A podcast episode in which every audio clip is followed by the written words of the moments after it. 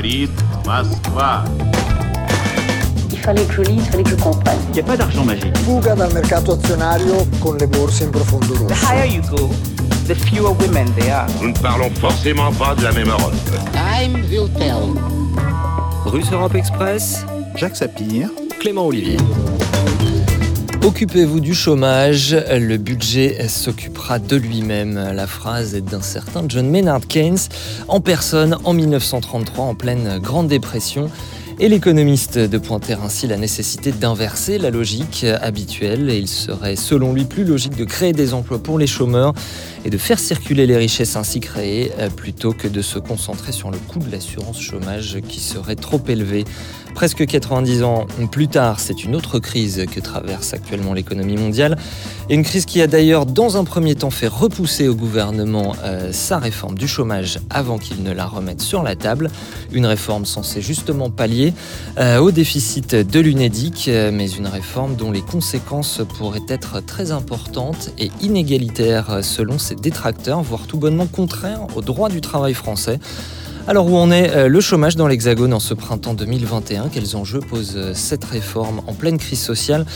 Faudrait-il retourner le raisonnement à la manière de Keynes en son temps en garantissant légalement un emploi à tous par la puissance publique? Bienvenue dans Russe Express. Disons-le clairement, hier, aujourd'hui ou demain, Elisabeth Borne, pour vous, ça n'est jamais le moment de réformer l'assurance chômage. Assemblée nationale, Et pourtant, et pourtant, le système actuel n'est pas satisfaisant. 2 mars 2021. Il a montré ses limites avec la Covid. Il n'a pas empêché la précarité de ceux qui enchaînent des contrats courts et des périodes de chômage. Certains employeurs en abusent au détriment des salariés et aux frais des autres cotisants et du contribuable. Nous devons donc réformer ce système pour repartir sur des bases plus justes lorsque la reprise sera là. Bonjour Jacques Sapien. Bonjour Clément. Et avec nous aujourd'hui Adrien Clouet, bonjour. Bonjour. Sociologue, chercheur postdoctoral à l'Université de Toulouse, vous avez participé à la rédaction d'une note du think tank Intérêt Général, publiée en avril, intitulée La garantie d'emploi, solution d'avenir, opération zéro chômeur. Et à l'autre bout du fil, Clément Carbonnier, bonjour. Bonjour. Économiste, professeur à Paris 8, citons quant à vous votre article d'avril sur le site du Grand Continent, où vous revenez également sur cette idée de garantie d'emploi à partir du récent livre de l'économiste américaine Pavlina Tcherneva, La garantie de l'emploi, l'arme sociale du Green New Deal. C'est donc le, le, nom de ce livre de Pavlina Tcherneva qui est lui paru euh, en mars, traduit donc en français à la découverte. Merci beaucoup à vous deux, messieurs, d'être parmi nous aujourd'hui. Mais d'abord, un état des lieux du chômage actuellement. Jacques Sapir, c'est votre édito, un chômage qui a naturellement progressé avec la crise sanitaire. Oui, évidemment. Euh, même si le gouvernement a tenté, et tente encore d'ailleurs, à l'heure actuelle, par différentes mesures de protéger euh, les salariés, le chômage a significativement progressé avec les conséquences économiques euh, de la crise sanitaire. Cette dernière a provoqué au deuxième trimestre de 2020, donc il y a un an, avec le premier confinement, une explosion du chômage. On est passé en quelques semaines de 3,3 millions de chômeurs à plus de 4 millions. Et puis, avec le déconfinement de l'été dernier, le nombre de chômeurs était légèrement retombé. Néanmoins, il reste aujourd'hui très élevé. 3,6 millions pour la catégorie A, 4,6 millions si on fait le total des catégories A plus B plus D. Autrement dit, en ajoutant à la catégorie A les personnes inscrites à Pôle emploi et qui sont soit sur des emplois partiels très faibles, soit qui ont été, pour cause de maladie, de grossesse, bref, euh, dispensées de la recherche active d'emploi. Ah bon, mais un chômage qui ne touche pas tout le monde de la même manière. Non, effectivement. Effectivement. Et c'est ça qui est aussi un point extrêmement important. On voit que le chômage touche de manière différenciée les personnes suivant leurs âges, leur activité ou euh, les régions. Ainsi, les données de Pôle emploi montrent que l'impact sur les moins de 25 ans a été relativement faible, mais qu'il s'accroît sur les 25, évidemment, sur les 25-49 ans, et en particulier dans les dernières enquêtes, et ça c'est un point important, sur les 25-30 euh, ans. En fait, une grande partie de ces jeunes actifs étaient employés dans des activités de service, comme par exemple le, tourisme ou les, activités qui sont liées à la restauration, et sont évidemment dans ces activités que l'hémorragie d'emploi a été euh, la plus forte du fait des confinements.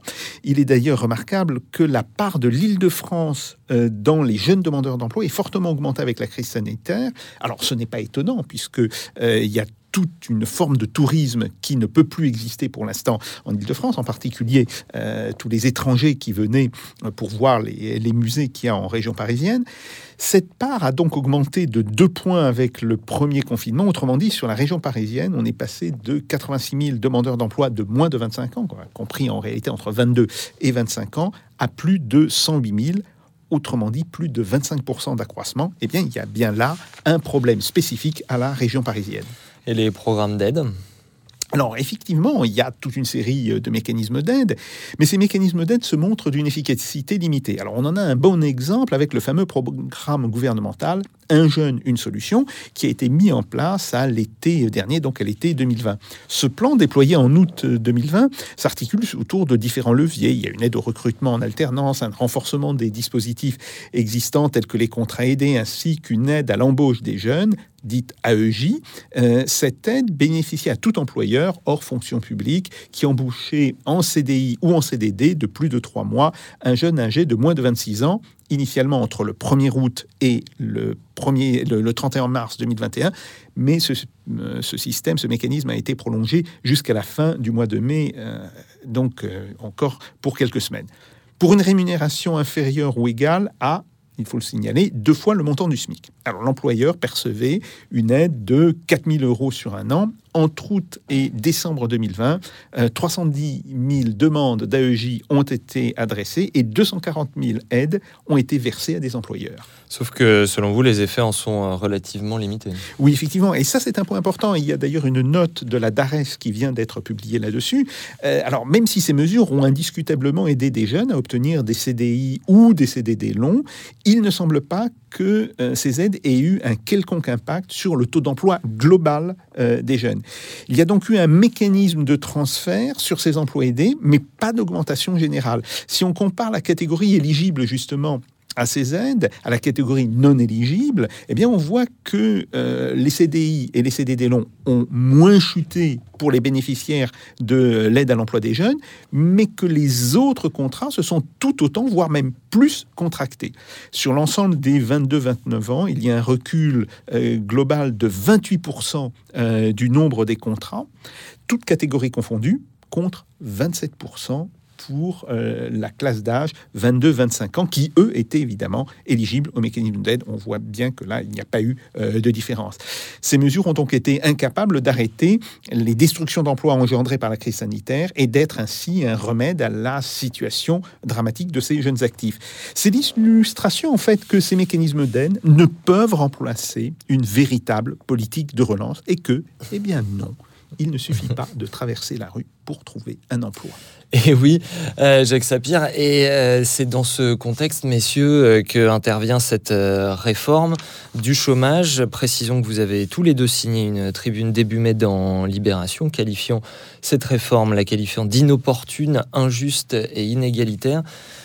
Clément Carbonnier, peut-être votre réaction d'économiste à ce qui a été dit et au fait que c'est dans ce contexte-là que s'inscrit cette réforme?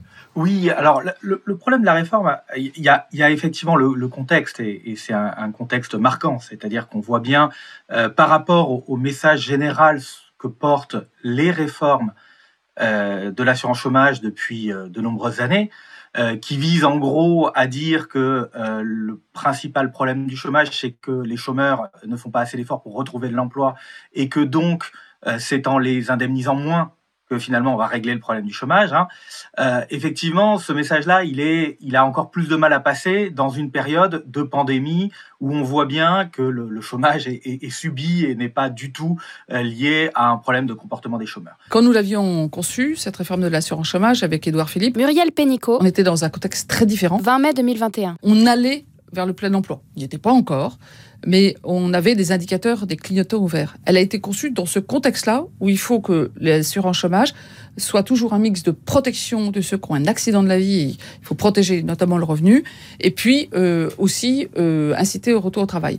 Aujourd'hui, on est dans un contexte très différent. C'est pour ça qu'en mars l'année dernière, j'avais pris une ordonnance pour suspendre euh, la réforme parce qu'on ne savait pas d'ailleurs du tout où on serait un an plus tard. Mais donc vous dites que et, ça a plus donc, de sens. Je pense qu'aujourd'hui, moi je suis plus aux manettes, mais c'est le gouvernement aux partenaires sociaux d'en discuter. Ils en ont discuté, ça a déjà évolué. J'ai compris qu'ils discutaient encore. Je crois qu'il faut discuter. malgré tout, je pense que le vrai problème et le fond, il est indépendant du contexte. C'est-à-dire qu'il est que cette, euh, cette idéologie, finalement, que le chômage serait causé par des chômeurs qui ne font pas assez d'efforts, euh, est faux, y compris en dehors du contexte actuel, euh, et, donc que les effets de ces réformes-là, la réforme actuelle comme les précédentes, seront les mêmes, c'est-à-dire que c'est pas en indemnisant moins les chômeurs qu'on va résoudre le problème du chômage. En revanche, on va augmenter euh, les, la pauvreté, les inégalités et la précarité euh, en général. Oui, Adrien Clouet, euh, votre collègue sociologue Mathieu Grégoire disait récemment que c'était une réforme qui était non pas paramétrique mais systémique. Tout à fait, et ce, on va dire à à double sens. D'abord, elle s'inscrit dans une démarche idéologique. Ça fait euh, depuis 2017 que les différents gouvernements sous Emmanuel Macron ont décidé d'entretenir et multiplier les mesures vexatoires à l'égard du public euh, des chômeurs. On a eu la loi déjà en septembre 2018 euh, pour intituler pour choisir son avenir professionnel qui obligeait les chômeurs pour leur avenir professionnel à ne plus choisir leur durée de transport ou de distance entre domicile et lieu de travail. On a eu droit au décret publié avec beaucoup d'élégance entre Noël et le jour de l'an la même année qui leur a euh, interdit d'exiger un niveau de rémunération minimale pour accepter une offre. Donc on a quelque chose qui est une continuité idéologique qui est une depuis 2017. Et euh, la réforme, en, en l'occurrence, n'est pas paramétrique dans la mesure où elle change la signification même de l'assurance chômage. C'est-à-dire jusqu'à présent, l'assurance chômage, de quoi s'agit-il?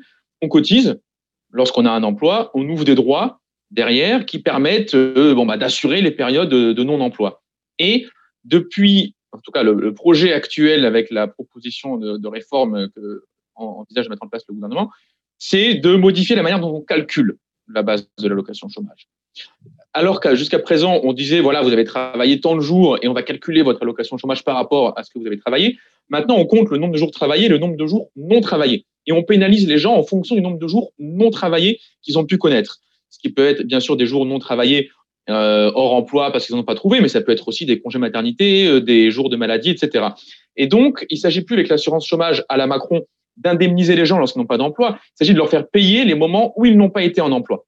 Et donc, c'est en cela que cette réforme n'est pas juste une réforme des paramètres de l'assurance chômage, mais une réforme qui modifie la signification qu'on peut donner à cette assurance chômage, qui aura comme conséquence que, à salaire et à emploi égal, selon le calendrier dans lequel on aura travaillé au cours d'une année, on aura des, variations de 1 à 50 du montant de l'allocation chômage qui pourra être versé entre deux individus. Clément Carbonnier, effectivement, il faut peut-être qu'on revienne euh, un peu en détail sur euh, cette euh, réforme. Le premier volet, il avait été, il était entré en vigueur en 2019. On en avait longuement parlé ici même avec des euh, durcissement des conditions d'accès à l'indemnisation. Et puis le second volet, il a été repoussé et doit entrer en vigueur à partir de juillet prochain, à savoir donc ce fameux euh, changement du mode de calcul. Qu'est-ce que ça change, euh, Clément Carbonnier, selon vous? Bah, Effectivement, à partir du moment où on va calculer un remplacement de, revenus d'activité par une, indemnisation du chômage en, proportion de ce qui est gagné quand on travaille, euh, ben, le critère important pour savoir si on va être euh, bien ou mal indemnisé, c'est justement c'est euh, ce calcul de combien on gagne quand on travaille. Et donc effectivement, alors ça va pas changer forcément énormément les choses pour des gens qui avaient un travail à temps complet régulier pendant longtemps et puis qui le perdent, qui passent par une période de chômage. Bon ben là, on voit bien que les deux modes de calcul seront pas énormément différents. Par contre, pour tous les gens et donc en particulier les plus précaires qui euh, passent régulièrement par euh, des courtes périodes d'emploi, euh, puis à nouveau des périodes non travaillées, le fait de calculer comme salaire moyen en rajoutant des zéros finalement pour les périodes non travaillées, ben, on va baisser leur salaire moyen et donc on va baisser leur indemnisation.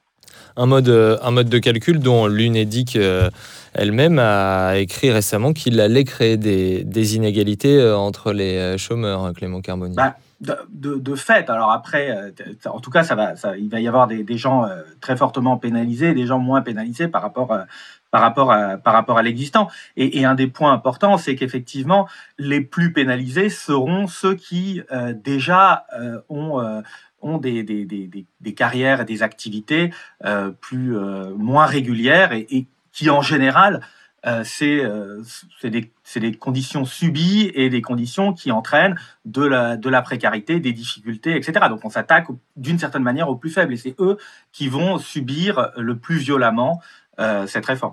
Davantage de demandeurs d'emploi que prévu verront leurs allocations baisser France 3 à partir de juillet prochain. 26 mars 2021. C'est ce qui ressort d'une étude de l'UNEDIC sur les effets de la réforme de l'assurance chômage. 1 million 150 000 personnes toucheront moins, soit près d'un chômeur sur trois, contre 800 000 prévus au départ par le ministère du Travail. Les allocations baisseront en moyenne de 17 les demandeurs d'emploi les plus touchés sont des personnes en fin de CDD ou d'intérim, travaillant dans ces secteurs. Les services à la personne, les transports et la logistique, le commerce et l'hôtellerie-restauration. Et puis on a ensuite vu que le gouvernement avait revu euh, sa copie, euh, mais que là c'était un risque euh, légal qui était pointé toujours par l'UNEDIC, Adrien Clouet, qui émettait tout bonnement des doutes sur le fait que ça respecte le, Code du travail. Une réaction à ce qu'il vient de dire.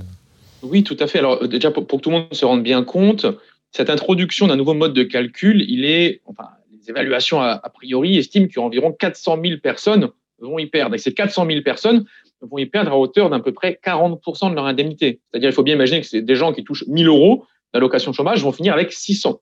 On voit bien la perte gigantesque. C'est-à-dire, c'est l'équivalent d'un loyer dans plein d'endroits, ce qui va être retiré euh, aux individus. 400 euros par mois. Bon. Euh, et euh, ce qui conduit à des, euh, disons, des doutes juridiques, c'est pas tant finalement qu'on paupérise massivement une partie de la population, c'est euh, plutôt qu'on euh, mette fin à l'égalité des droits. C'est-à-dire que, comme on le disait avant, euh, vous pouvez avoir travaillé autant de jours, autant d'heures que le, votre voisin d'à côté qui va s'inscrire à Pôle emploi. Et si jamais vous n'avez pas le même calendrier, il y en a un qui a travaillé, par exemple, en continu pendant trois mois, alors que l'autre a travaillé quatre jours pendant 12 mois. Bon, c'est pas exactement le même calendrier. Vous pouvez avoir des écarts majeurs sur ce que vous allez recevoir comme revenu de remplacement au moment de vous inscrire. Et euh, c'est d'ailleurs euh, justement parce qu'il y a ce doute sur euh, la légalité de cette réforme en regard du Code du travail que les, syndicats sont en train de faire un recours au Conseil d'État. Jacques Sapir, votre. Oui, effectivement. Alors, c'est l'une des contre-offensives de la part des syndicats. ce qui, ceci dit, est un petit peu étonnant, c'est que le gouvernement euh, entrepris une réforme euh, sans, d'une certaine manière, bétonner la dimension légale euh, de cette réforme. C'est pas la première fois que ça arrive, mais c'est quand même quelque chose de relativement nouveau. je dirais qu'il y a 20 ans ou 25 ans, les réformes, qu'on soit contre ou qu'on soit pour, elles étaient toutes je dirais, bien bétonné euh, du point de vue de leur légalité. Aujourd'hui, on a quand même le sentiment que euh, sur ces questions, sur ces questions sociales, et puis peut-être sur d'autres aussi, il y a une espèce de laisser-aller au niveau, je dirais, du gouvernement et, des, et des ministères. On fait un petit peu n'importe quoi.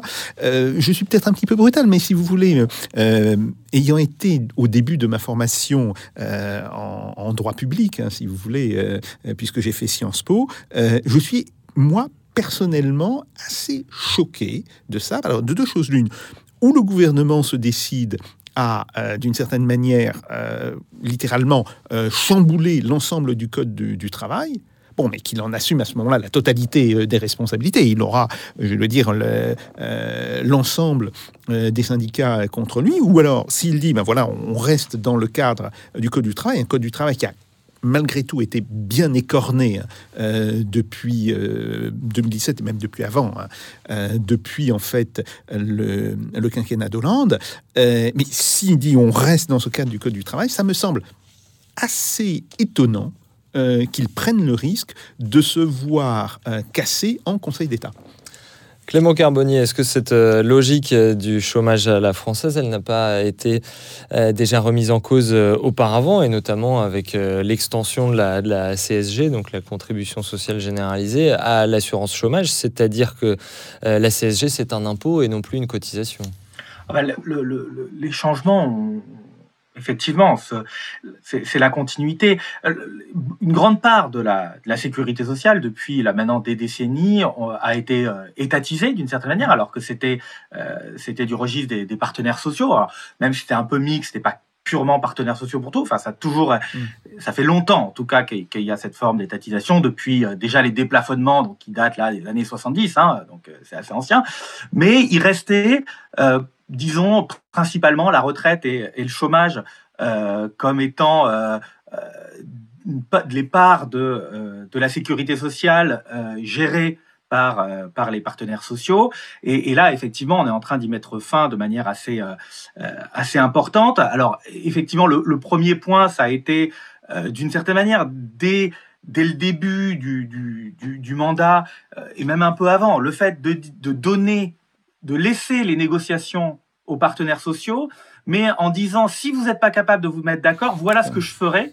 Et le voilà ce que je ferai étant euh, une position que euh, le- le- les représentants euh, des employeurs auraient eu du mal, ne serait-ce que de eux-mêmes, à, avancer à la table des négociations. Donc évidemment, ils sont arrivés dans les négociations en disant, bah, moi j'ai envie que ça bloque, puisque le si ça bloque, ce que fera le gouvernement, ce qu'imposera le gouvernement, me convient tout à fait.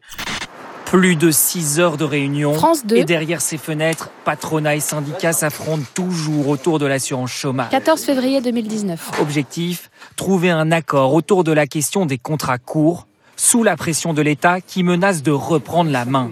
À la pause, la situation est tendue. On a fait des propositions concrètes pour inciter les entreprises à changer leur comportement et que le patronat les balaye d'un revers de main en nous expliquant que c'est pas le sujet. Si aucun accord n'est trouvé, l'État a déjà prévenu qu'il reprendrait la main sans les partenaires sociaux sur ce dossier. Donc à partir de ce moment-là, de toute façon, on était un peu sorti euh, de fait de, de ce schéma-là, euh, et ça a été effectivement rajouté, notamment avec l'idée des, des indépendants. Alors ce qui par ailleurs peut peut être une bonne idée, c'est-à-dire dire il faut inclure euh, les indépendants dans la protection sociale, il faut protéger les indépendants aussi, c'est une, c'est- c'est quelque chose de, de, de, de- tout à fait entendable et, le régime des indépendants avait, avait des, des, des, des soucis. Maintenant, le prétexte finalement, ça a été utilisé pour, euh, d'une certaine manière, étatiser et baisser euh, au niveau étatique cette protection sociale, tout en par ailleurs, et c'est là où il y a euh, vraiment, on peut dire, de l'hypocrisie, c'est-à-dire qu'en même temps qu'on disait il faut protéger les indépendants, euh, on avait, euh, on a laissé voir, on a incité à faire passer tout un pan de salariés vers des statuts hybrides de contournement de la protection du travail, typiquement les, euh, tout ce qui est euh, auto-entrepreneur, etc. Donc en même temps, on disait on veut protéger plus et on veut protéger les indépendants, mais en fait, on faisait passer tout un pan de travailleurs qui était un peu plus protégés à moins de protection euh, avec euh, de manière active. C'est-à-dire que c'est non seulement c'était passif, mais c'est même actif, puisque euh, derrière, quand les tribunaux dans le monde entier ont commencé à requalifier en salariat un certain nombre de, de, con- de- de contrats de travail en fait des plateformes, la position du gouvernement a été très claire. Elle a été dit on va essayer de mettre en place un système pour sécuriser les plateformes, pour être sûr que les plateformes ne se feront pas requalifier et qu'elles continueront à contourner le droit du travail en employant de fait des salariés, mais sous des statuts euh, d'indépendants. Donc il y a vraiment cette hypocrisie où on s'est servi de dire on va, on va augmenter, on va élargir d'une certaine manière la protection sociale pour reprendre la main. Effectivement, ça s'est fait du coup pas par les cotisations sociales et en finançant en partie par impôt, pour ensuite pouvoir euh, baisser fortement euh, cette protection sociale. Adrien Clouet, de votre côté, vous pointiez dans un article euh, d'il y a deux ans sur le site de Conversation que l'UNEDIC était obligée de s'endetter euh, parce que justement elle, elle n'avait pas suffisamment de, de cotisations et donc elle était euh, obligée d'aller sur les marchés, c'est-à-dire qu'il y a une financiarisation dans ce processus de l'UNEDIC, Adrien Clouet? Ah, mais tout à fait.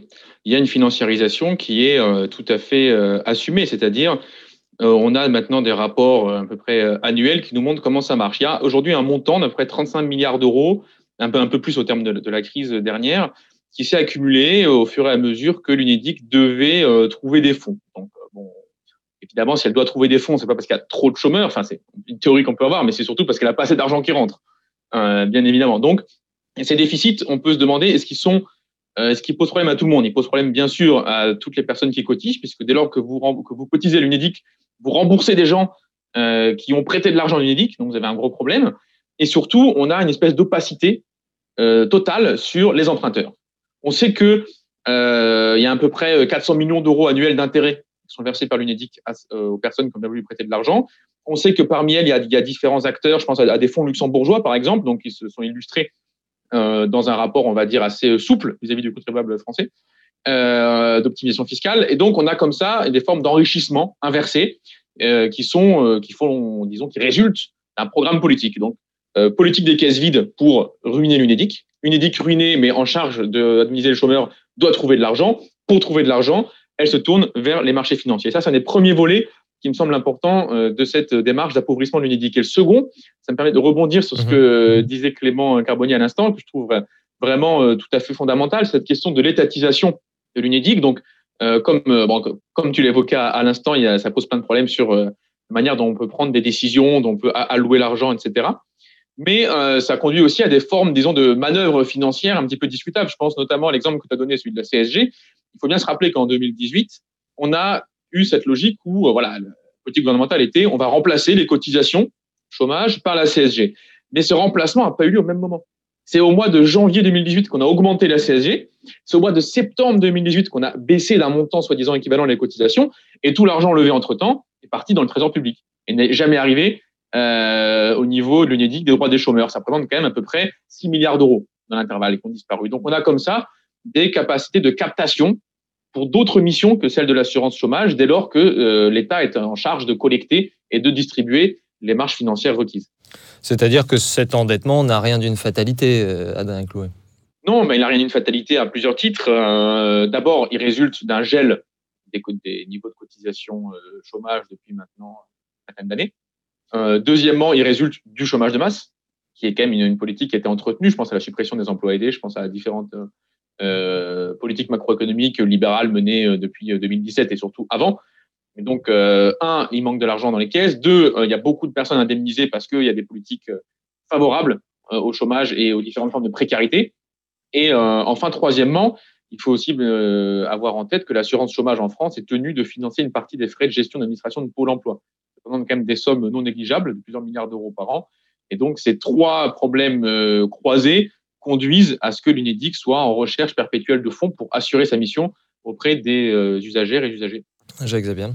Oui, il y a. Alors, si on, si on veut regarder un petit peu plus à, à long terme, euh, quand on voit l'évolution du chômage, on voit que le chômage, bon, qui est important depuis euh, euh, les années 80, enfin, depuis la deuxième moitié des années 80 en France, euh, ce chômage qui était monté au début des années 90 est après un petit peu redescendu jusqu'à 2000-2001, et puis il explose à partir de 2005-2007, euh, au point d'ailleurs que, c'est très frappant sur les courbes, euh, ce n'est pas la crise sanitaire qui a été la plus grande augmentation du chômage. En fait, si on voit euh, sur les, euh, que ce soit en courbe mensuelle ou en courbe trimestrielle, oui, bien sûr, il y a une augmentation très forte avec le premier confinement, mais cette augmentation est en valeur absolue bien moins forte que l'augmentation que l'on voit de 2009 à euh, 2012, où là, il y a réellement une explosion du chômage. Et alors, ce qui est encore plus important, une explosion aussi des catégories que l'on peut considérer comme des quasi-chômeurs, c'est-à-dire euh, la catégorie euh, C, euh, autrement dit, les gens qui sont à la recherche d'emploi, mais qui ont plus qu'un mi-temps euh, de travail, et puis les gens qui sont au travail, qui sont considérés comme employés, mais qui sont malgré tout autorisés à se positionner comme demandeurs d'emploi euh, auprès de Pôle emploi, parce qu'ils sont justement sur soit des stages, soit euh, des emplois aidés, qui sont des emplois euh, normalement où il y aura à un moment donné un arrêt du mécanisme d'aide. Donc c'est pour ça. Donc on voit bien ce qui s'est passé, et donc effectivement, on est en présence aujourd'hui d'un chômage de masse, je, rappelle les chiffres, on est grosso modo euh, à euh, 4 millions 6 euh, pour euh, les, trois catégories euh, principales. Si on y ajoute euh, les catégories CE, donc ces, ces deux catégories de, de quasi-chômeurs, on atteint les 6 millions de chômeurs. Et si on regarde au-delà les gens qui sont dans des emplois très précaires, qui ne sont pas demandeurs d'emploi, mais qui sont de toutes les manières dans des emplois très précaires, on monte à peu près à 8 ou 9 millions. c'est un véritable problème et on ne peut pas, d'une certaine manière, attendre euh, d'un mécanisme comme l'assurance chômage qu'il fasse, euh, je dirais, euh, qu'il soit capable de traiter un problème de cet ordre. Donc oui, il y a le problème du chômage de masse, au-delà, je dirais, de, de la question des moyens de l'assurance chômage, il y a ce problème du chômage de masse qui n'a pas été adressé et qui n'a pas été volontairement adressé. Ça, c'est un premier point. Le deuxième point qui me semble important, c'est que le gouvernement parle beaucoup des différents mécanismes d'aide qu'il met, qui sont en général des aides qui sont très ciblées. Donc là, j'ai parlé euh, euh, de l'aide à l'emploi des jeunes, mais il y a comme ça des, aides pour euh, toute une série de, de catégories. Mais ces aides, en réalité, sont relativement inefficaces. Donc, j'en reviens à mon, à mon point implicite, rien ne remplacerait une politique de l'emploi et une politique de l'emploi qui favoriserait un retour euh, au travail, grosso modo, de la, moitié euh, des gens qui sont aujourd'hui euh, en position de demandeur d'emploi. Ce simple retour serait suffisant pour faire de l'UNEDIC une machine gagnante, une machine gagnant de l'argent, et donc à terme pour diminuer les prestations, qu'il s'agisse des, euh, des cotisations patronales ou des cotisations salariales.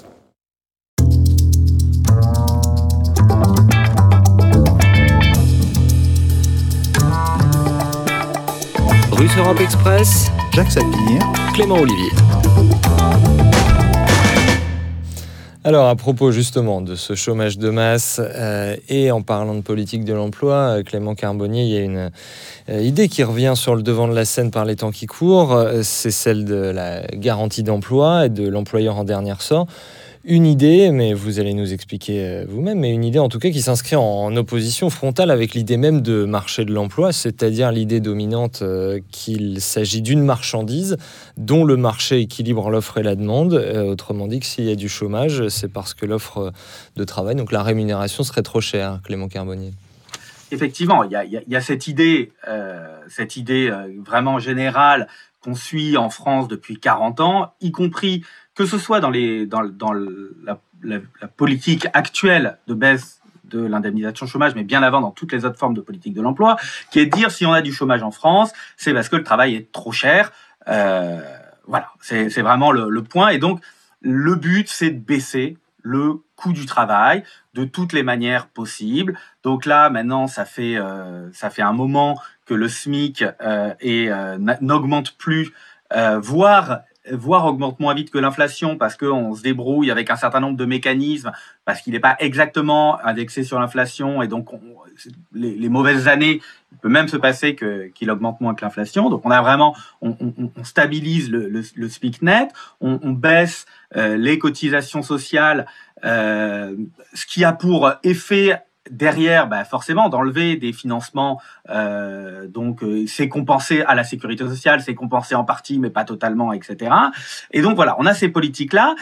Voyant que d'une certaine manière, bah, ça marche pas, parce que ça ne marche pas, hein, depuis 40 ans, euh, ça, ça fonctionne pas, bah, il y a l'idée d'aller toujours plus loin. Alors, c'est un, peu dommage, c'est pas parce que ça n'a pas marché au début, ça a encore moins marché après. Et donc maintenant, l'idée, c'est que comme on a stabilisé le SMIC, comme on a euh, comme on a baissé les cotisations, pour continuer à faire baisser le coût du travail, à un moment donné, il va, falloir baisser le, niveau de salaire, euh, le niveau de salaire négocié. Et donc, c'est comme ça qu'on est rentré euh, depuis, alors déjà, hein, le, quinquennat précédent, hein, c'est pas, ça date pas de ce quinquennat avec les lois travail qui avaient pour but de, baisser d'une certaine manière le rapport de force dans la négociation du côté des, employés avec comme objectif in fine que bah, les salaires s'en retrouveraient plus faibles, hein, et avec cette idée d'emploi de, derrière. Euh, ça, c'est un point qui est, qui est, quand même important qu'on avait dès, dès, dès, à l'époque.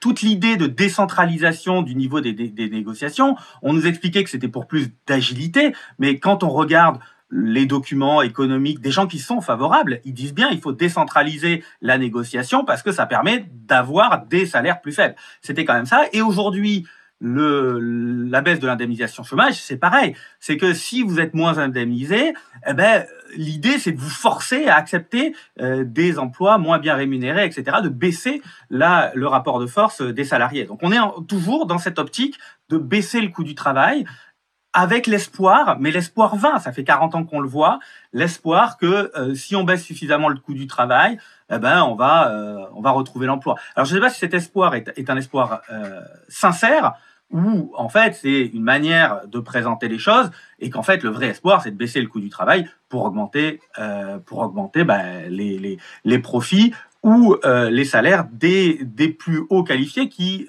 des fois en bénéficient aussi. Une réaction rapide de j'examine. Oui, euh, ce que vous avez dit là est extrêmement important. Euh, quand on regarde l'évolution des rémunérations, on se rend compte que euh, les hautes rémunérations, ou disons les rémunérations des gens qui sont assez fortement qualifiés, augmentent régulièrement depuis 20 ans. Mais que le salaire médian, lui, augmente beaucoup moins vite, voire stagne. Et alors le point est encore plus important, c'est que ce salaire médian euh, stagne par rapport au gain de productivité. Autrement dit, il y a une perte du salaire médian par rapport à la productivité. Et cela, euh, je dirais, ça se traduit évidemment dans les profits des entreprises.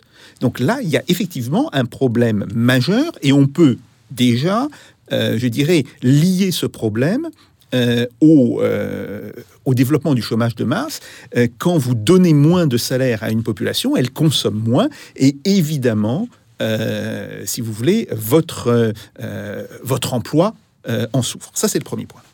Le deuxième point sur lequel je voudrais revenir, c'est que il ne faut pas confondre, peut-être ici, économie fermée, économie ouverte. en économie fermée, évidemment, une baisse je dirais, du, euh, euh, du rapport salarial ne devrait se poser que quand on arrive euh, à zéro pour le taux de profit. Autrement, tant que le taux de profit, même s'il est faible, mais tant qu'il est positif, il n'y a pas de problème. Par contre, quand on est en économie ouverte, autrement dit, quand on commerce avec d'autres pays, ce problème se pose à travers une autre dimension, qui est la dimension de la compétitivité euh, de l'économie.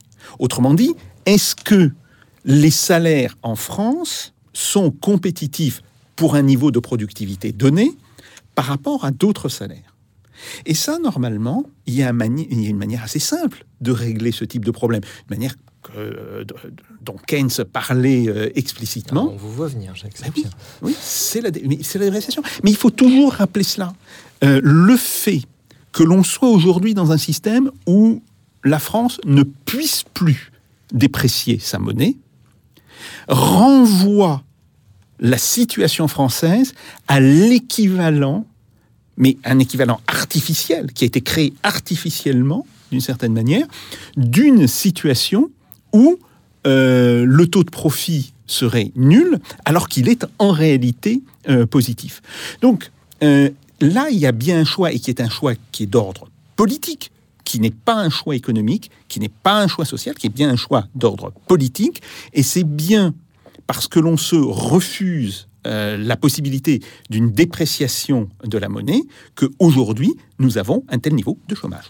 Alors, messieurs, on n'aura peut-être pas le temps de refaire un, débat là-dessus et sur effectivement aussi la politique de la Banque Centrale mm. Européenne qui va avec. Je voudrais peut-être, Adrien Clouet, qu'on euh, avance plutôt sur votre note donc pour ce think tank Intérêt Général. Publié en avril, la garantie d'emploi solution d'avenir, opération zéro chômeur. De quoi s'agit-il? Qu'est-ce que c'est que cette euh, garantie d'emploi euh, et cet État employeur en dernier ressort?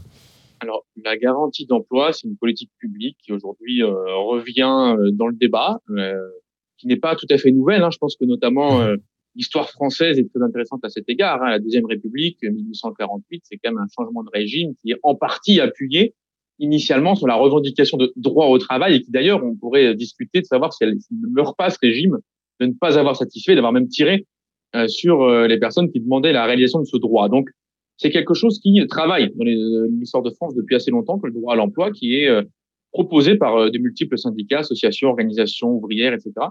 Et donc, euh, il nous semblait, dans, le cadre du think tank, que il y avait un intérêt à poser la question en France aujourd'hui. Un intérêt pour plusieurs raisons. D'abord, parce que on l'a pu le dire dans le début de l'émission, on a un nombre d'inscrits dans le service public d'emploi qui demeure finalement assez stable à un très haut niveau maintenant des années. C'est-à-dire que euh, quelle que soit la conjoncture marchande, il ne se passe pas grand-chose en termes de variation du nombre de personnes inscrites au chômage. Euh, deuxièmement, parce que depuis 1945, on sait que le secteur privé, n'a créé que un, environ 35% des emplois. Donc en fait, on ne peut guère compter sur lui pour absorber euh, suffisamment rapidement les personnes qui arrivent sur le marché de l'emploi. Et enfin, pour des euh, raisons tout à fait à caractère social, c'est-à-dire qu'on sait que le chômage, ce sont des personnes qui individuellement perdent leur qualification. On sait en outre qu'on a un gaspillage monumental en France avec des millions de personnes qui souhaiteraient contribuer à l'intérêt général et qui ne peuvent pas parce qu'elles ne sont pas embauchées. Euh, on sait que ça pose des problèmes de santé massifs. Il y a, euh, les estimations varient, mais autour de 10 000 personnes décéderaient chaque année à peu près des suites euh, du chômage, notamment du chômage de longue durée. Et enfin, c'est quelque chose qui pénalise l'ensemble des personnes qui ont un emploi, puisque on sait très bien que lorsqu'il y a beaucoup de chômeurs, eh bien les salaires n'évoluent pas. À là où les salaires restent gelés parce que eh bien la, la, personne qui revendique une hausse de salaire peut être remplacée, on va pour le dire rapidement, par quelqu'un qui serait prêt à travailler pour euh, moins. Donc, on a un ensemble de raisons qui, euh, pour nous, méritent de mettre sur la table cette question politique. En quoi euh, de, enfin, de quoi s'agit-il? En quoi ça consiste? Oui, en quoi On ça parle consiste de garantie d'emploi ou État employeur en dernier ressort. Il s'agit de faire le constat suivant. Il y a en France des millions de personnes qui sont indemnisées par l'assurance chômage et c'est très bien. Euh, cette indemnisation, en moyenne, elle, tourne autour de 900 000 euros.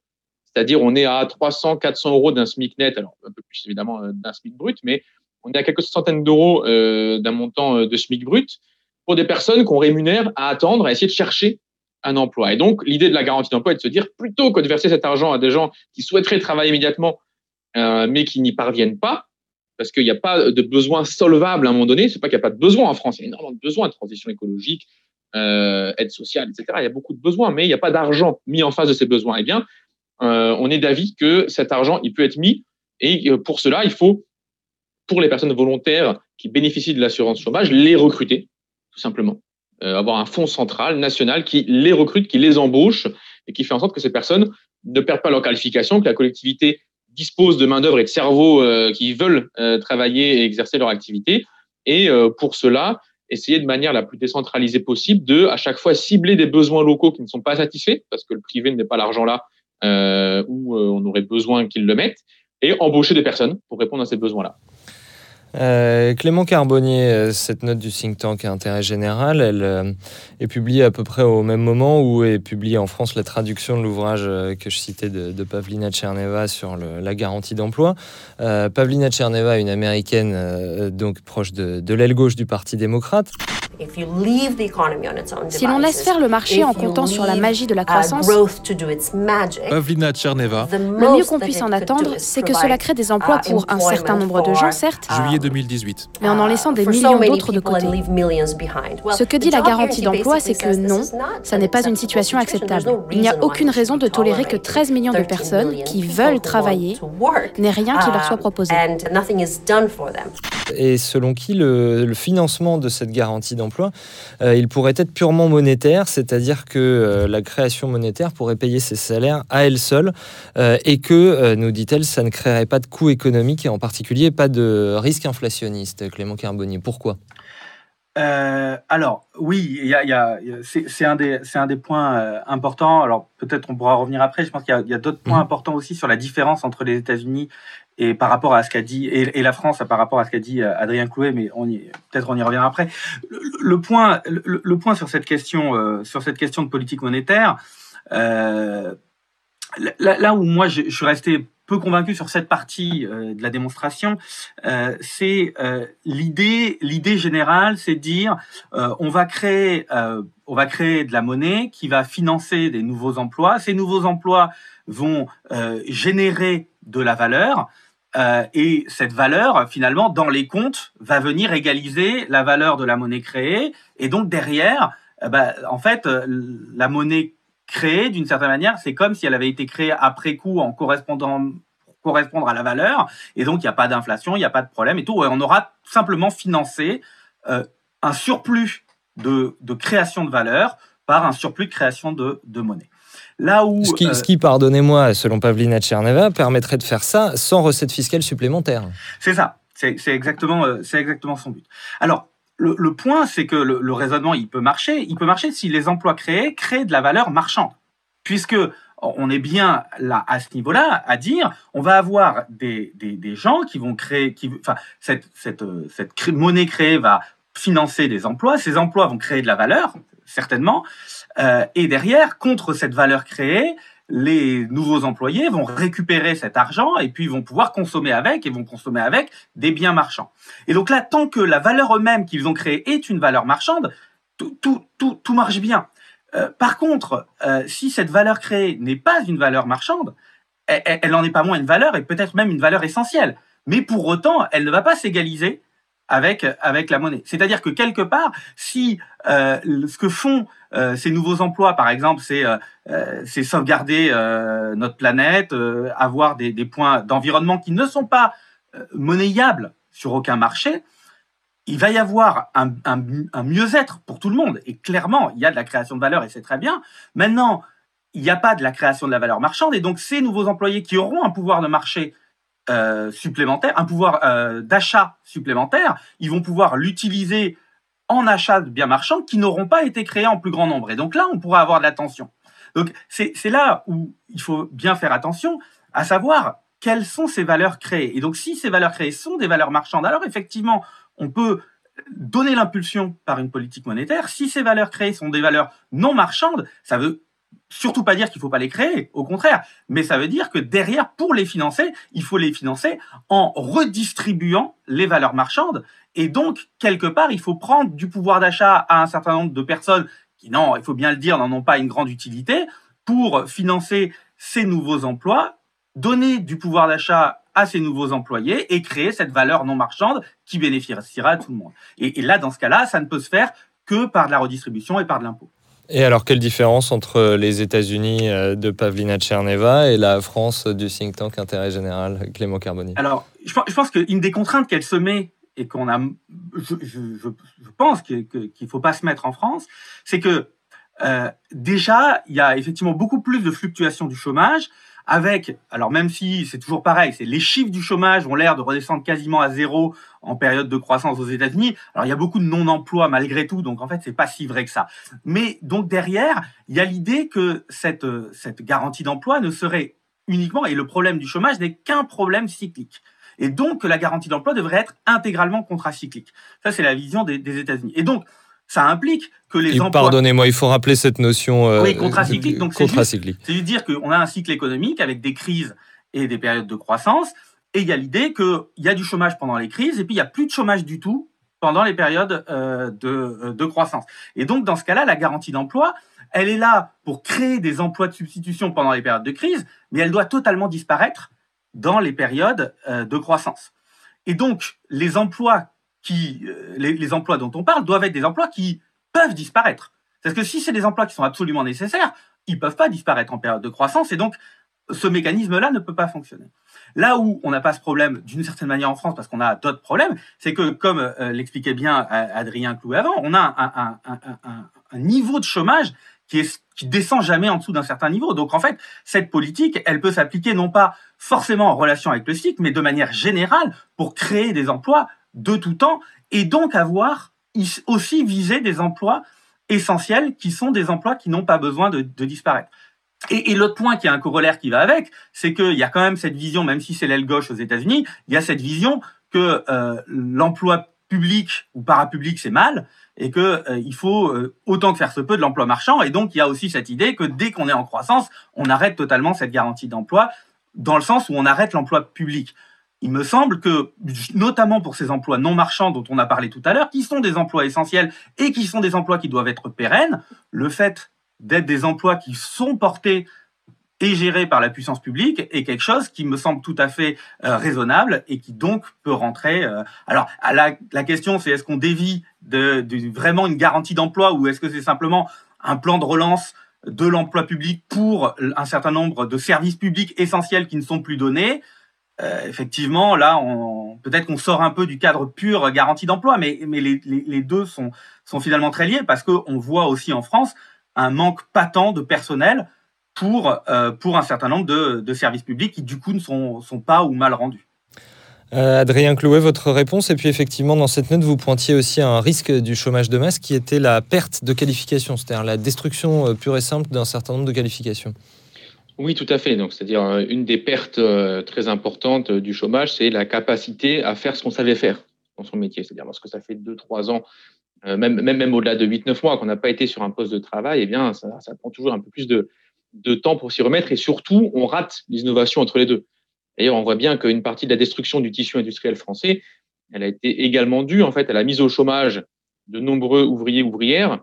Et c'est pas tellement que ces gens ne pouvaient plus travailler lorsqu'ils trouvaient un emploi, ils le faisaient, mais ils avaient raté en fait des évolutions entre temps sur les machines, sur les process de production, etc. Donc il y a euh, cette perte qui existe. Alors ça va moins être une réponse finalement qu'un dialogue parce que je suis assez d'accord avec tous les points euh, que met sur la table euh, Clément Carbonnier. Alors vraiment, la garantie d'emploi, elle vise à, finalement à s'adresser à un des problèmes fondamentaux bah, du mode de production capitaliste, c'est-à-dire qu'il y a d'un côté des choses utiles dont on a besoin et de l'autre côté des choses solvables pour lesquelles il y a de l'argent. Bon, qu'est-ce qu'on fait de cette distinction fondamentale entre l'utile et le solvable, sachant que l'écart entre les deux, c'est le chômage.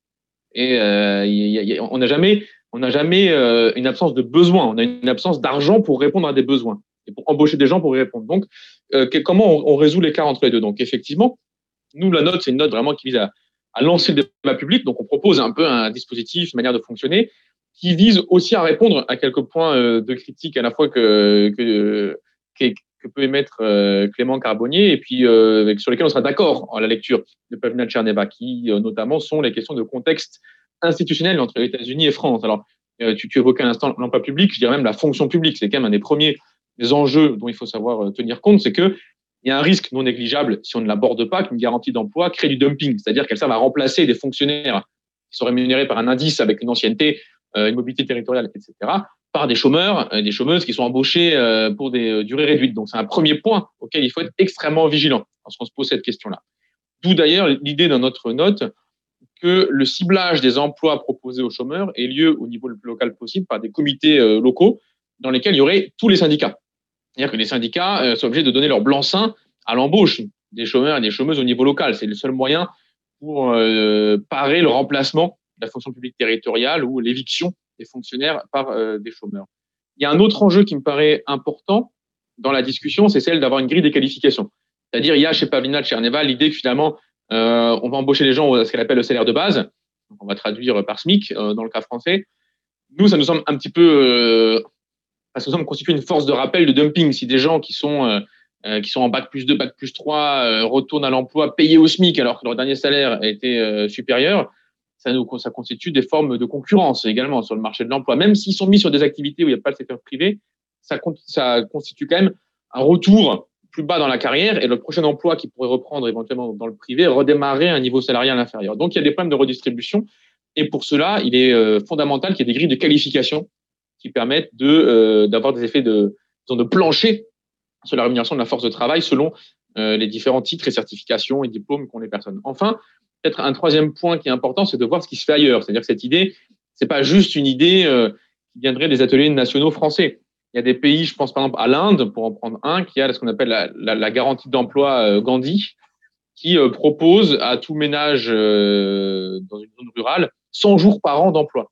Donc, c'est des dispositifs. Alors, c'est pas une garantie d'emploi total, c'est pas 365 jours par an, etc. Mais on a des pays qui ont déjà mis en place des dispositifs de ce type qui euh, constituent. Alors, dans le cas indien, vous allez voir euh, la mairie, vous toquez euh, à la mairie, il y a une liste déterminée d'emplois qui peuvent être pourvus automatiquement aux chômeuses et aux chômeurs qui le demandent, et vous êtes embauché pour un temps donné. Vous recevez par le service postal fédéral indien au niveau, disons, depuis la capitale, votre rémunération pour l'activité. Donc, il y a comme ça tout un ensemble des dispositifs qui méritent, je pense, d'être analysés, d'être travaillés. Et puis, ça permet aussi de sortir un petit peu des, des politiques d'emploi européennes et de se rendre compte à quel point elles sont peu inventives. Jacques Sapien, votre réaction, et notamment sur le, cas américain et le cas français Alors, euh, deux choses. Un, euh, je suis évidemment euh, partisan d'augmenter l'emploi public dans toute une série de secteurs, parce qu'on voit bien qu'on a beaucoup trop réduit aujourd'hui dans des secteurs qui sont non pas intensifs en capital, mais intensifs en travail, en particulier dans le secteur de la santé, mais aussi dans le, secteur de, l'éducation, on a beaucoup trop réduit le nombre euh, euh, de salariés. Bien, euh, même si on l'a augmenté dans d'autres secteurs où là, par contre, ces, augmentations n'étaient peut-être pas nécessaires, je parle en particulier d'une partie de la fonction publique qui dépend euh, des régions et euh, il y aurait beaucoup à dire sur les, augmentations dans, dans ce secteur. Mais globalement, je pense effectivement que dans la fonction publique centrale, que ce soit dans l'éducation, dans la santé, il y a besoin aujourd'hui de recruter. Mais maintenant, il faut regarder ce que ça représente. Ça représenterait au mieux entre 300 000 et 500 000 personnes. Donc on est très loin du niveau euh, de chômage. Et là, si on regarde sérieusement cette question de la garantie d'emploi, euh, moi, j'ai un énorme, une énorme réticence mmh. par rapport à ce système, parce que, un, euh, ça va aboutir en réalité euh, à faire travailler euh, des gens euh, sur des emplois dont l'utilité même sociale, je ne parle même pas de l'utilité marchande, mais l'utilité même sociale pourrait être très discutable. Deux, si on commence avec l'ensemble du système, les syndicats, etc., on rentre en réalité dans une gestion autoritaire de la force de travail qui n'est pas sans rappeler la théorie du modèle soviétique. Je dis bien la théorie parce que dans la pratique, ça fonctionne de manière assez différente. Bien, euh, quand même un petit peu travailler là-dessus. Euh, bon, mais ça rappellerait ça. Et donc, c'est-à-dire, vous voulez dire que les syndicats aient tout le, tout le, pouvoir Oui. Sauf qu'il y en aurait plusieurs. En Union non, non, soviétique, il n'y avait pas de Oui, mais de toutes les manières, on, voit bien qu'à ce moment-là, vu l'état dans lequel sont les syndicats euh, français, euh, bien, il y aurait une espèce de, euh, de, consortium de syndicats bon, et, qui se partagerait le, le travail. Donc, en fait, je pense qu'il vaut mieux poser la question dans un autre sens et de dire nous voyons qu'il y a aujourd'hui toute une série de besoins qui ne peuvent pas, euh, je dirais, être satisfaits parce qu'il n'y a pas l'argent. Autrement dit, le consommateur n'a pas euh, les besoins. Euh, il faut aussi que ces besoins ne soient pas satisfaits par de l'emploi étranger. Je suis désolé, c'est un, c'est un problème qui est tout à fait réel et qui, là encore, touche à la compétitivité de l'économie française. Vous voulez dire protectionnisme? Je veux dire, que ce soit une forte dépréciation ou des mesures protectionnistes. Je rappelle que si on a une très forte dépréciation, les mesures protectionnistes dans toute une série de secteurs ne s'imposeront pas. Bien. À partir de là, si on pose ce, genre de choses, effectivement, une politique de relance et une politique de relance massive qui pourrait être financée par euh, de la création monétaire euh, peut permettre le développement euh, de ce type d'emploi. Et par ailleurs, euh, il faut rappeler que on est euh, dans une, dans une situation où la productivité générale du travail est en réalité fonction du niveau d'emploi. Je m'explique. Et ça, si vous voulez, c'est sont toute une série d'études empiriques qui m'amènent à, dire ça. On voit que plus une économie est proche, je dirais, de son plein emploi, plus la productivité y augmente vite. Mais par contre, plus une économie connaît un chômage important, et plus les gains de productivité sont faibles. Alors il y a un très bel exemple sur l'Italie, où après avoir connu des gains de productivité extrêmement importants pendant des décennies, à partir du moment où l'Italie est entrée, plus encore que la France, dans une situation de chômage de masse, euh, on voit que la productivité du travail stagne, voire baisse, ce qui est un cas assez exceptionnel euh, en Europe. Bon. Et ça, évidemment, ça renvoie à cette idée qu'il y a une destruction des compétences dans les chômage. Donc je pense qu'il faut plutôt regarder là des mécanismes de macroéconomie que de regarder ces mécanismes, je dirais, d'emploi garanti, parce que, je terminerai là-dessus, euh, l'idée de dire euh, l'État est euh, l'employeur en dernier ressort. C'est évidemment une référence à ce qui se passe dans le domaine financier. Hein, la Banque centrale en tant que prêteur en dernier ressort. Sauf que ce qui fonctionne au niveau financier ne fonctionne pas nécessairement au niveau de l'emploi. Et là, on voit bien qu'il y a besoin d'avoir une constante identification et réidentification, parce que ce sont des choses qui changent, euh, de là où des emplois sont à la fois euh, nécessaires en termes euh, de valeur, mais aussi nécessaires en termes sociaux. Et c'est pour ça que j'avoue que je suis plus que prudent sur cette question de l'emploi garanti. Eh bien, messieurs, on va vous laisser répondre à l'un puis l'autre. Clément Carmonier, votre réponse à Jacques Zabien. Oui, alors, bon, euh, on va pas forcément rentrer dans une querelle de chiffres. Euh, je pense que le fait de commencer à partir à dire que le, le déficit de services publics en France euh, ne représente que 300 000 employés, je, je suis pas même forcément... 500 000, même 500 000. Je, je suis pas... Il ne représente certainement pas les 4 millions 6. Pas les 4 millions 6, mais, mais, mais, une, part, une part importante. Et, et, et ensuite, il n'y a pas besoin des 4 millions pour que ça modifie un certain nombre de, de choses sur le rapport des forces sur le marché du travail.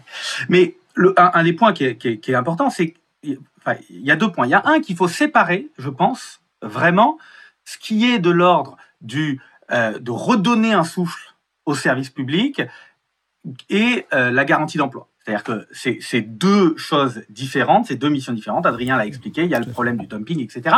Et donc, derrière, euh, il, y a, il y a effectivement, vous l'avez dit, la, question de la santé, euh, dans une dans une société vieillissante de l'aide aux personnes euh, c'est euh, il y a, y a des besoins d'emploi très importants et qui ne sont pas et qui ne sont pas solvables en fait simplement aujourd'hui et qui ne seraient pas plus solvables si on se contentait de faire des relances monétaires en injectant de la monnaie. La, la majeure partie des gens qui ont besoin des services ne ne pourraient pas se mettre à les consommer même si on avait une forte relance monétaire. Et donc là le point c'est que l'idée de dire euh, c'est le marché qui identifie bien euh, les besoins, que ce soit les besoins sociaux ou les besoins productifs, c'est quelque chose qu'on tente depuis 40 ans en injectant d'une certaine manière par des baisses de coûts du travail euh, des, des, des, sommes ou par d'autres manières, euh, ou euh, pour le, le, la technologie par les crédits d'impôt recherche, etc.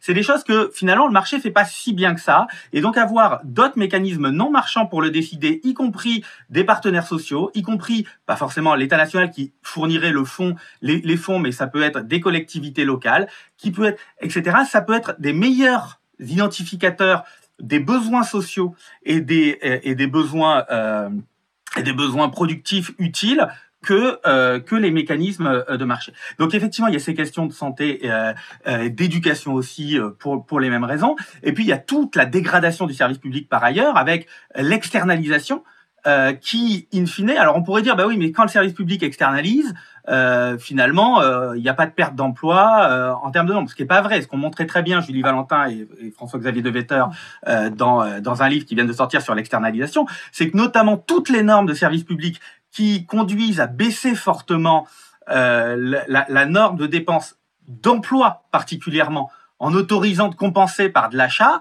a mené à de l'externalisation et que cette externalisation, en fait, elle fait pas économiser tant que ça monétairement en, termes de coûts. En revanche, elle dégrade la qualité de service parce qu'en fait, le service lui-même, il n'est pas moins cher. Mais en revanche, euh, eh ben en fait, on en achète moins et donc il est moins bien fait. Moins bon, donc là aussi, bon, il y a toute une part d'emploi qui, qui existe. Et donc ça, c'est pour la partie pérenne. Ça, c'est pour la partie qui n'est pas la garantie d'emploi. Et ensuite, pour la garantie d'emploi, c'est l'idée de dire que on a de la force de travail à un moment donné et que cette force de travail, on va pas attendre. On va pas attendre qu'il y ait des fonds, on va pas attendre qu'il y ait euh, un entrepreneur qui ait euh, son accord de la banque ou qui ait euh, etc.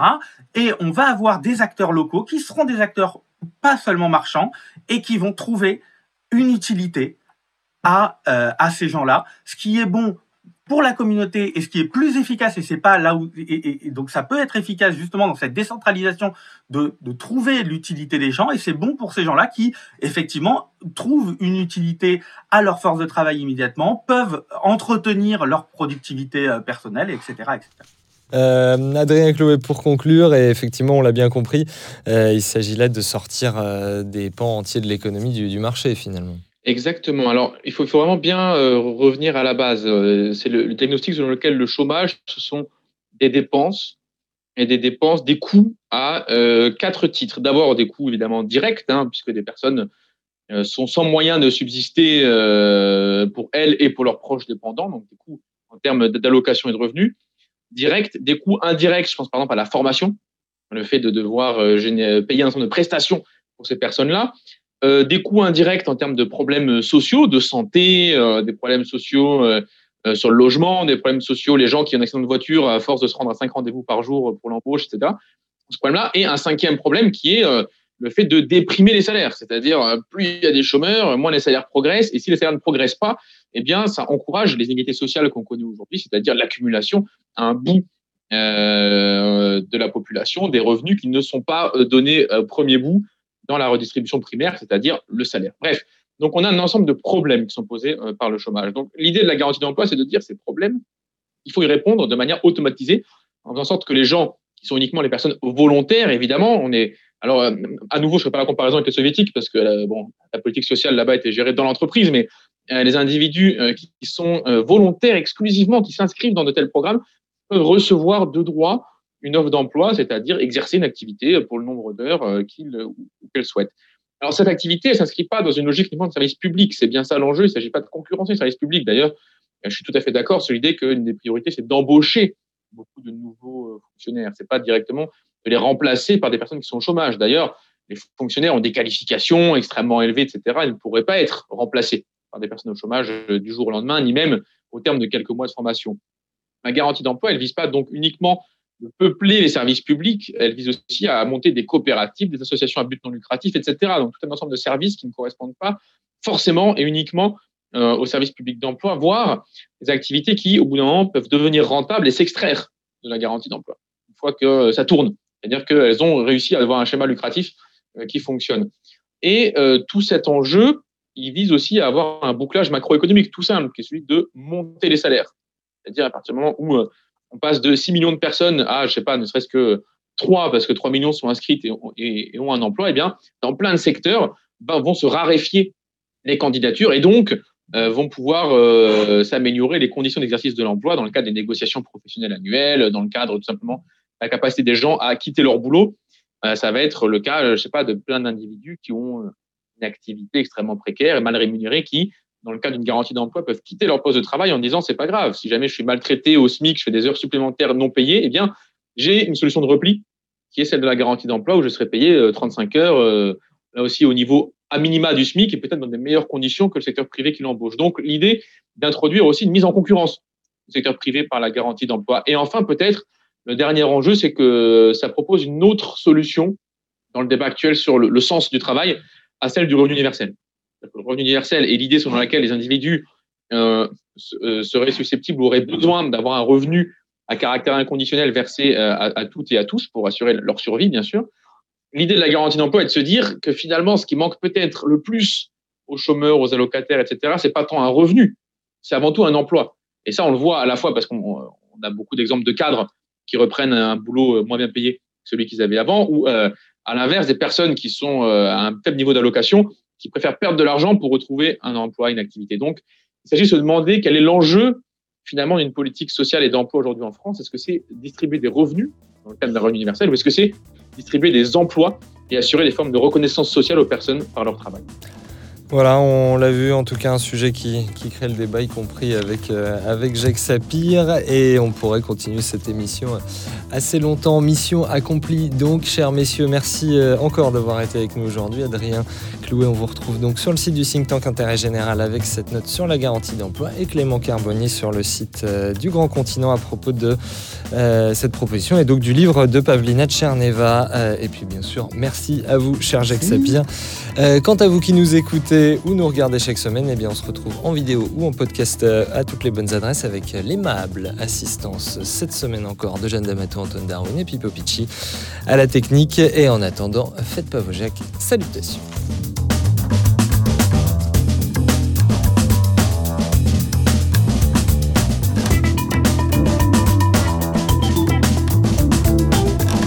This is not a method. This is provocation. Let them do. No. No. No.